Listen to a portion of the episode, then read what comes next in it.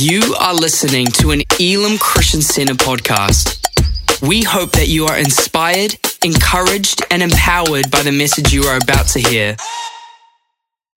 Yes. We do want you to join a small group today, but we're going to save that for last and let you know a little bit about that a little bit later on. Thank you, team. Well, I am completing the last in our series today, uh, the last of our series, Chasing Shadows. We spent the last few weeks just looking through some Old Testament scriptures at uh, where we can see in those places a foreshadowing of Jesus, a, a shadow of Christ to come, uh, where we can see this picture painted where God is leading us to uh, when we see the fulfillment of what Christ came to do and who he came to be. And I don't know about you, but I've found it incredibly fascinating. I've learned so much over the last few weeks, and I've just been loving being able to look at uh, some of these stories. And I've got one for you today that I just hope will be an encouragement to you. I just really believe in my heart that it's a word for some people in the room today, and, and just praying that you're going to get some hope from it. Um, as you sit, Steve sends his love and says hello. He is with our Papakura campus. Right now, he'll be preaching as well, just wrapping up his message. And so they've had a great morning across there. But of course, he always makes sure, he says, always says to me, babe, make sure you tell them where I am. Make sure you say hi from me. And then I forget. All the time, I forget. And so, guys, if he asks you, you let him know. I did. I said hi. I let him know where you are. All right. We're looking at Joshua chapter 2 today. And it's a message I've titled A Lifeline of Hope. And we're looking at a place in Joshua chapter 2 when Joshua, the leader of the Israelites, he's a new leader, he's just taken over after the death of Moses.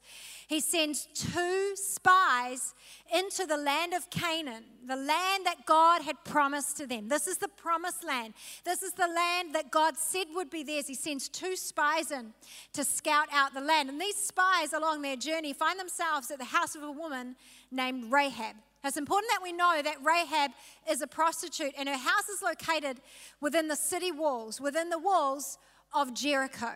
Now, Rahab takes these spies into her home, and the king of Jericho hears that there are some Israelite spies scouting out the land, and he wants a word with them. Now, my instincts tell me that he wants more than a word, but the scriptures just say that he wants them to be brought to him. So instead, though, of letting them know where they are, Rahab lies to the king and she sends him on a wild goose chase over the countryside, telling them, oh, they went in that direction. I think they went over there. All the while, they're hiding right there in her roof. And so we pick up the reading of our story in Joshua 2, verse 8. It says, Before the spies went to sleep that night, Rahab went up on the roof to talk with them. I know the Lord has given you this land, she told them. We are all afraid of you. It's really important to note that. Everyone in this land is living in terror. For we have heard how the Lord made a dry path for you through the Red Sea when you left Egypt. And we know what you did to, to Sihon and Og, the two Amorite kings east of the Jordan River, whose people you completely destroyed. No wonder our hearts have melted in fear. No one has the courage to fight after hearing such things. For the Lord your God is the supreme God of the heavens above and the earth below. What I find really interesting in reading this passage of scripture is thinking back to Numbers when we hear about a moment when God when Moses does a similar thing to Joshua except Moses sends 12 spies. Can you remember that back in Numbers? Moses sends 12 spies into the very same land, the land of Canaan, the promised land. He sends 12 spies in to scout out the land. And they bring back a report that spreads fear among the Israelite people. They come back saying, Oh, the people who live in that land are like giants. We're like grasshoppers in comparison to them. We couldn't possibly fight them. They spread this report, and the people of Israel are so fearful of those living in Canaan that they refuse to go in and take the land that God had already said is yours. I find it really interesting then, now reading Rahab's words to these two Israelite spies. Because Rahab tells them right there and then that the people that they had feared all this time were actually afraid of them all along. Isn't it so interesting? Isn't it so interesting that so often some of the things we see as setbacks in our life, God is actually using to set us up?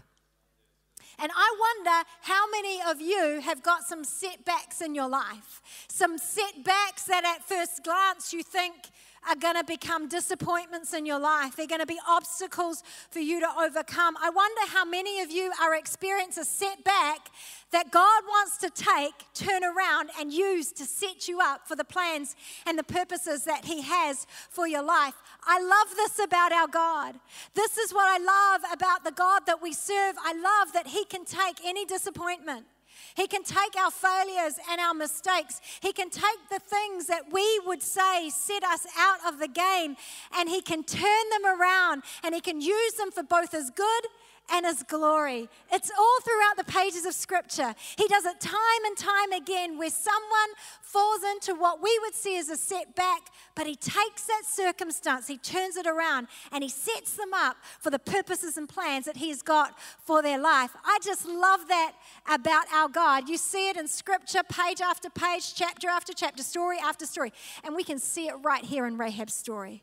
We can see it right here in Rahab's story where God takes a prostitute and uses her to become a crucial role in the story of redemption. Not only that, but she, we find Rahab in the bloodline of Christ. Man, that's a turnaround God right there. And she goes on, she says, to, uh, she says to them, she says, I want you to swear something to me. I want you to make a promise to me, boys.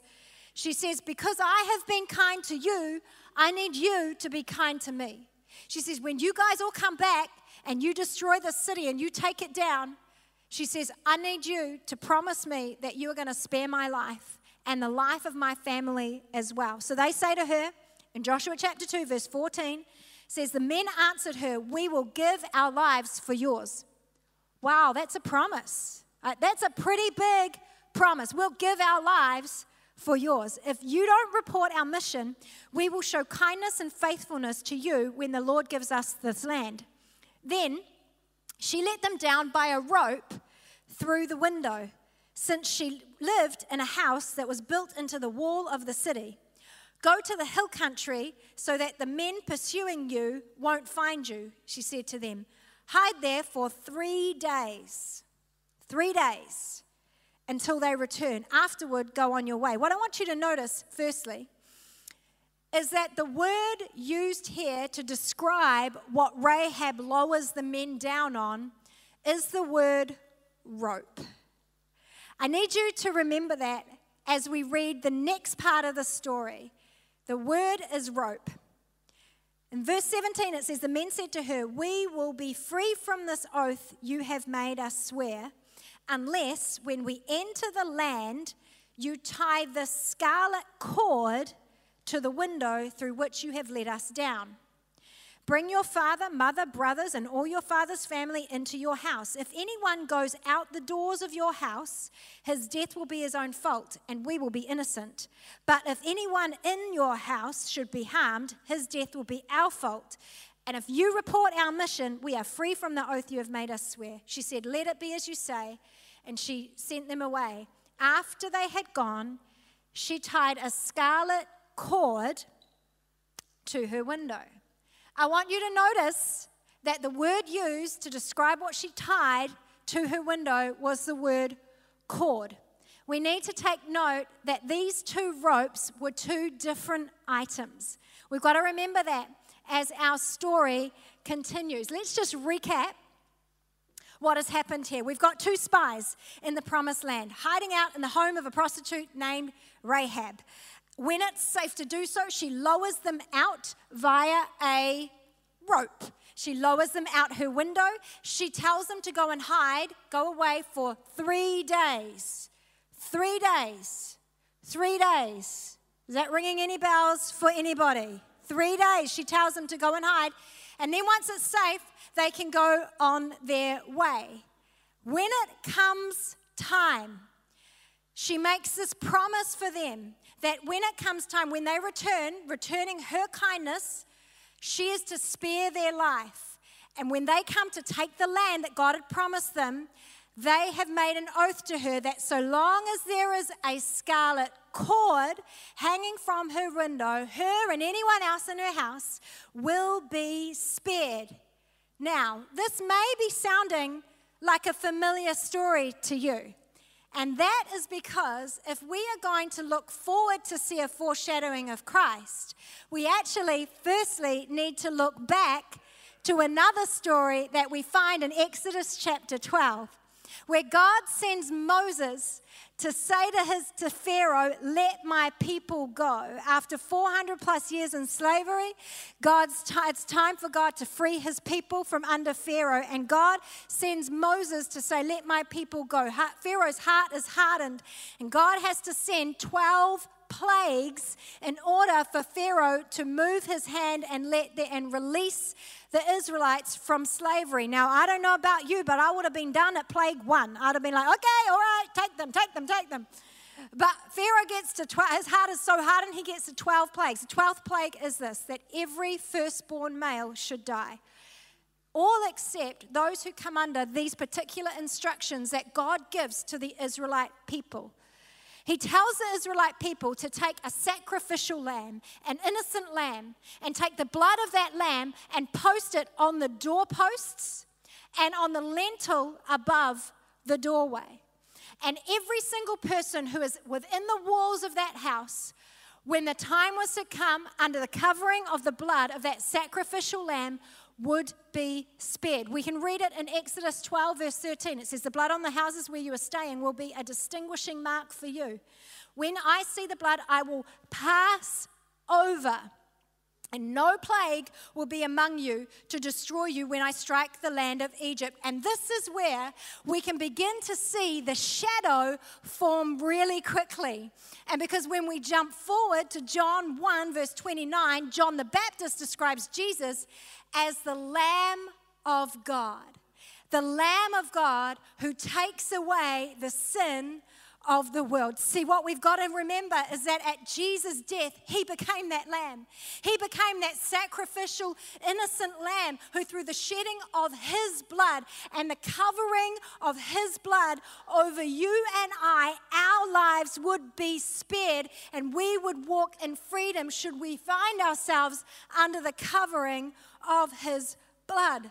So, let's go back to the rope the rope, the scarlet cord, which not coincidentally is the color of blood. The rope that points us both back to the Passover lamb, the Passover lamb whose blood covered the homes of the Israelites, the Passover lamb whose blood covered the house of the Israelites, that became the distinguishing mark that death would pass over and everyone in the home would be spared, and also pointing us to the Lamb of God who would come, whose innocent blood would be shed, that if we were to come under the covering of that blood, our lives would be spared and we too would walk in freedom. Can you see the shadow? Can you see the shadow? What else is really interesting that I want us to take note of today because it's applicable to our lives is actually something I discovered about these two ropes. See, what's interesting is that the rope that was used to lower their men down, that word rope written in the scriptures, comes from the original root word shevel, which means to be bound by or marked out by. But it also speaks of pain, destruction, and sorrow. And yet, this word that's used to describe what she hangs out the window, this scarlet cord, the word cord, actually comes from the root word of a different word. It's from the word tikva, which means hope, expectation, hope for what is to come, an expectation for that which you are waiting for. And I can't help but see, as I read Rahab's story, that there was a trade that she made when she traded off the sorrow and destruction that could bind her. And she made a trade for the hope and expectation of the promise that was to come. And all I see when I read the story of Rahab is a lifeline of hope. I see a thread of hope running through the entire story, and I have to let you know that there is a thread of hope for your life too. There is a lifeline of hope threading through the story of your life that God is writing, and I want to let you know just three areas I think we find it. The first place is this there is hope in the waiting. There is hope in the waiting. Now, I think one of the greatest gifts technology has given the world is online shopping. All right? I mean, are you with me? Any online shoppers out there? Come on, I should get a hearty amen right now. Online. I mean, come on, I think, I don't know, there's nothing better than a good online shop, am I right? Okay, so the thing about it is, is that you can be anywhere in the world. You can be on any computer. You can be absolutely anywhere. And within the click of a button, you can have all your heart's desires winging its way to you. Just the click of the button. The only problem I find with online shopping is that the purchase happens in an instant, but the receiving of your item, well, that takes time, doesn't it? See, the problem with online shopping is in the waiting. Because you know those torturous five to 10 working days.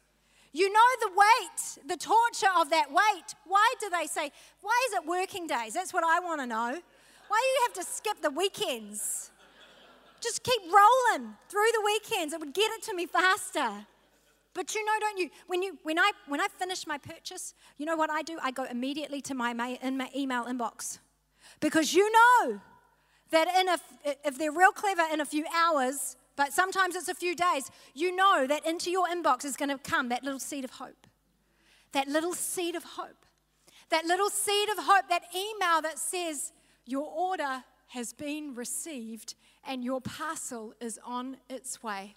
Oh, oh, that moment, right?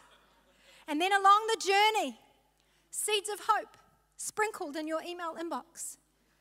Your package has been picked up by the courier. Yes, it has. Your package has arrived in New Zealand. You know it has. And then there's that glorious text message that you get in the morning before you've even woken up from the courier saying, Your package is on its way, it's been dispatched.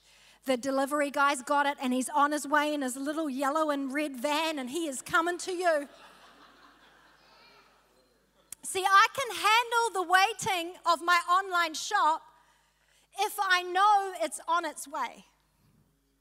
Where I get shifty and I get impatient is when I don't know when, I don't know where, I don't know if I've even received my order.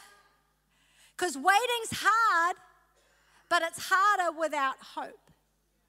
And I can't help but think that for you and I in our waiting seasons, that waiting becomes bearable when we have an assurance that our provision, that our breakthrough, that the answer to prayer that we're believing for, that the promise is on its way. That brings us hope in our waiting. And I can only imagine that for Rahab, as she lowered down those men out of her home and saw them run off off into the distance. I can only imagine in that moment how torturous the wait would have been. How doubt would have began to come into her mind. She would have begun to question everything and wonder if she'd made the right decision and were they really going to come through on the promise? See, if it weren't for the scarlet cord that she hung out that window, if it weren't for the hope that hung out her window, this very cord, the fact that this cord hung, meant that she had hope. This cord was a representation of the hope and expectation that she was able to carry as she waited for her salvation to come. Every time she saw it, she would have known, I can have hope. I can have hope that my salvation is on its way.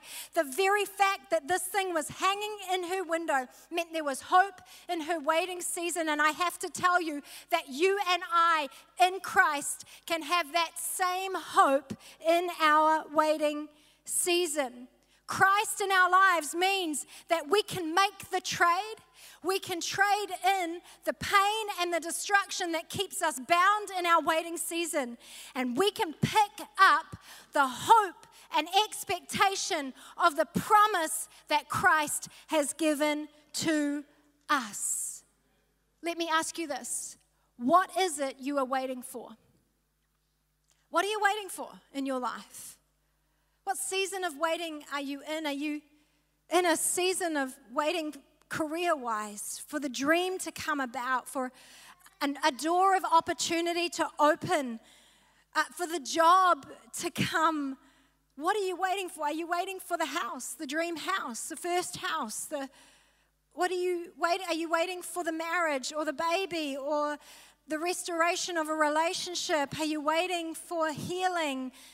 Are you waiting for provision? What is it in your life that you are waiting for? And then let me ask you this while you wait, what are you holding on to?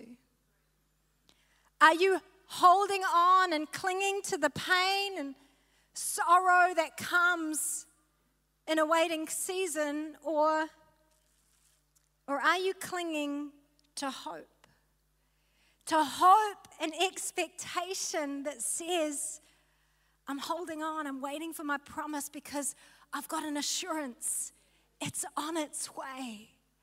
Christ is our assurance. Christ is our assurance. He's our scarlet cord. The hope that we have that the promise, the provision is on its way. There is hope in the waiting. The second thing I want you to know is that there is hope in the ruins. There is hope in the ruins. And if we jump forward in our story to Joshua chapter 6, we see this kind of weird military strategy that God asks the Israelites to take on. See, it's time for the Israelites to come and conquer Jericho. It's time for them to come and take the land. And God gives them a military strategy that, look, listen, I'm, I'm, I have never been in the army. I have never been in any kind of military force, but I would say that this is not a very good strategy. He asked the Israelites to, for six days, march around the city walls in silence, just once each day, and then that's it. Now, okay, all right, maybe it's like an intimidation game, you know, like maybe this mind game he's trying to play with them just to, you know, put a bit of fear into them. I don't know. But okay, all right, God will do that. And then on the seventh day, he says to them, On the seventh day, guys, I want you to march around the walls of Jericho seven times. Seven times. And then on the seventh time, we're going to blow some horns. I'm like, All right, okay, all right, God, this is not a good military strategy. This is not going to get us into that city. This is not going to have this is not going to have a takeover effect. But on the seventh time, the horns blow, and he says to them, If you do what I say, as I say it, those city walls will come crumbling down. And we read about it. We read it right there in black and white in Joshua 6, verse 20. It says, So the troops shouted and the ram's horns sounded. And when they heard the blast of the ram's horns, the troops gave a great shout and the wall collapsed. It worked. It worked. The craziest military strategy we've ever heard, but it worked. The troops advanced into the city, each man straight ahead, and they captured the city. Let's not forget, though, whose house was built into the walls of that city Rahab. Rahab. Rahab's house was in the walls that just collapsed. Hello? Anybody getting some alarm bells here? I cannot imagine the fear that would have been in Rahab. As she stood in her house, how terrified she must have felt to be surrounded by walls that began to shake. She would have heard trumpets blow. She would have seen the crazy Israelites marching around and round and thought, what on earth are they doing? She would have heard the trumpets, the horns. She would have heard the shout, and all of a sudden, the rumble. The rumble. The ground begins to shake. The walls begin to tremor. Things on the wall of the house, pots begin to fall over, come crashing to the ground. Everything around her, everything that's holding her up, would have been shaking. Everything around the walls would have crumbled, and everything but the floor that she stood on would have become ruins. And yet, because of a rope that hung, she had hope that even if everything around her fell down, she would be secure. Even in the ruin, she had hope. She had hope. Because of a rope that hung in a window, she knew, she knew her promise was on its way. Even in the ruins of her life, let's not forget that Rahab's ruins were not just physical. They were not just about concrete walls or a house collapsing. Rahab was a prostitute. And I have no doubt that that was not the picture of life that she had for herself. I have no doubt that Rahab would have had regrets in her life that saw herself now living a life of sin and pain and sorrow. I, can't, I wouldn't think for any second that this would have been the life that Rahab chose for herself, but through, I don't know, circumstances or consequences of decisions and choices that she made, that other people made for her or to her, that she now found herself living a life that I think we could probably accurately describe as ruins. But I, I can't help but see in some of the conversation that she has with these two spies that this life of ruin was not a life she was ready to choose anymore, that she was ready to rebuild her life. See, in the conversation that she has with the two spies, she declares that their God is the supreme God. In that very statement, we can know this that she was determined to make a decision. She was saying in that statement, what she was saying was this I no longer want to come under or follow the sinful, destructive life that I have been living and that the people in my city have been living. She was looking at their God and saying, I want that God. I want that life. I want to follow. I want to join myself. I want to bind myself to that God, the supreme God. What she was saying was, I don't want this life of ruins anymore. I'm going to pick up my broken life. I'm going to pick up my ruins and I want to rebuild beautiful a different way. A different way. And I want to ask you today when you look around your life, what do you see? What do you see? Because as I was preparing this message, as I was writing it, I really felt that there are some people here in the room today who could honestly say that if you look around your life, what you see is ruins.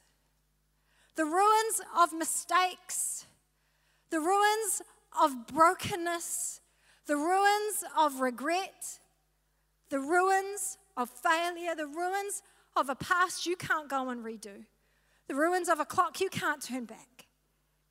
And I want to remind you today that when everything around you is falling down, even when there is destruction on every side, with Christ, we can carry a hope that says, even in my ruins, I can live with hope and expectation that there's a promise coming that this is a God who can take any broken thing and make it whole again. There is hope in your ruins. Amen. One last thing I want to remind you of today is that there's hope in community. Our team are going to come and join me now. There is hope in community. I want to take a moment in this message to speak to you about zebras and ostriches. Zebras and ostriches. Because what's interesting to know about zebras and ostriches is that they are prey for faster animals. And so they're always at risk of being caught and eaten by somebody else. And so they have to have this heightened sense of awareness so that they can avoid being caught and eaten. There's just this one problem. Well, actually, there, there's two problems here. Zebras have got really good eyesight, but they've got a really bad sense of smell. And ostriches have got a really good sense of smell, but their eyesight is not so good. And so, alone, each of them lacks the heightened senses to keep themselves safe from predators. So, do you know what they do? These two different species, they're real smart. These two different species, they live together. And they've created a, a connection, a relationship. They hang out together and they rely on one another to help them stay safe from predators. Together, this relationship takes place where the, they, they rely on the eyes of the zebra and the nose of the ostrich to keep the predators at bay. It's what they call symbiosis. Symbiosis is this connection, this relationship between two different species that it becomes a mutual mutually beneficial relationship. This relationship that says, I need you and you need me. And you know what? I think we need some symbiosis in our lives. I think we need some symbiosis in our lives. I think we need this relational connection with each other that says, I need you and you need me. You see it here with Rahab and the spies. She, she knew in this, in this scenario, she was able to help them. And because she helped them, they then helped her. In their moment of need and trouble, she came and helped them and, and, and, supplied for them. And then in her moment of desperation, there was this mutual relationship where they, she needed them and they needed her. There is a hope in living in community, that living life in community. A hope that says, in your night time of need, you can count on me. And then a knowledge that says, in my time of need, I know I've got someone I can lean on. There is so much hope in that. So much hope in that. And that's why here it comes. We believe in small groups. You guys all knew that was coming. As soon as I said the word community, you were like, I know where she's going with this one. Thank you. I work really hard on this. Small groups. And listen, we believe in them because we believe that in small groups you find symbiosis, a mutually beneficial relationship that says, I need you and you need me, that says we need, we need each other. We need each other. And I don't know what you're going through. And I don't know what you will go through. Because I can guarantee if you're not going through something right now, there will be something in the future. And I'm not prophesying anything over anybody, that's just life, right? And so there's going to come a time where, where you need each other. Because I don't care what you say, you can't do it on your own. You need somebody. And listen, Somebody needs you. Somebody needs you. Let me pray for you today. Thank you, Jesus. God, I thank you that we that we have this hope in you. We thank you, Lord Jesus, that in every season, because of what you did on the cross, we can always have a hope. We can have hope in our waiting season. I lift up every person to you right now who's in a waiting season. And I pray, oh God, that you would help them in that season. Lord, help them not to give up. Help them to hold on. Lord, I pray their faith would be built from today, oh God. That they would walk out of here with a new expectation that their promise, their parcel is on its way, and that they can carry hope. God, I thank you for those who are feel like their life is in ruins. God, I thank you that you are a God who can take something broken and you can make it beautiful again. And I thank you that even when everything else is falling down, our hope is in the firm foundation of building a life in Christ. God, I thank you that you have created us to be together. Lord, that you have created us for community. I pray that every person in this room would find their community, their symbiosis community. I thank you that people need them and that they need others. I want to pray one prayer really quickly. You might be in the room today and you might say, Bex, I don't really know God. I'm not a Christian. I just came to church. Maybe someone brought you along, or perhaps you've been coming along for a while now and you've never made that decision. Well, today's your day. Some of you know you came here to make that decision today. And I would love to lead you in a prayer in a few moments' time because God loves you. Man, does He love you? He created you and He's got a plan and a purpose for your life that will just blow your mind. The problem is, is that at some point in our lives we all walk away. We do our own thing. We make mistakes. We mess up. The Bible calls it sin, and that sin it separates us from God.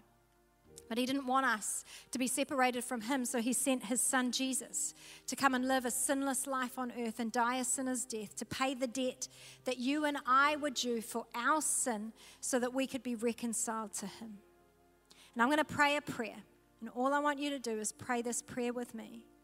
You don't have to pray it out loud. I'll pray it out loud, and you just pray it along with me in your heart. We say, Dear Jesus, thank you that you went to the cross for me, that you paid the debt that I was due. I choose this day to live for you. I choose your forgiveness today. Thank you that there is a purpose for my life. In Jesus' name, with every head still bowed and eye closed, I would love to know who I prayed for. I'm not going to ask you to come down the front or stand up or anything like that. We don't want to embarrass you, but we would love to be able to just acknowledge that you prayed that prayer today. I'm going to count to three in just a moment's time and love for you just to lift your hand as I count to three. Just lift it up so I can see it. I'll see it. I'll acknowledge it. You can pop it straight back down. Are you ready? Let's be brave together. Be bold. Be brave. One, two, three. Hands can go up. Thank you, Lord. Thank you, Jesus. Awesome. I see you over here to my left. Yes, thank you. saying, Bex, can you count me in on that prayer? I prayed it. Awesome. I can see you down here. Yes, on my right. Thank you. Amazing. Anybody else? You're saying, Bex, count me in. Prayed that prayer. Really meant it. Thank you, Lord. Thank you, Jesus. God, we thank you for these lives that have come back to you today. We thank you for the purposes and the plans that you have for them. And I pray your protection over them as they leave this place today. We're so excited for them, Lord. And right now, as all of heaven celebrates, we celebrate too. Come on, church. Would you give God some praise? Isn't He a good God today? Amazing. Thank you for listening to this Elim Christian Center podcast. Please subscribe to keep hearing more life changing messages. For more information about our church, please visit www.elimchristiancenter.org.nz.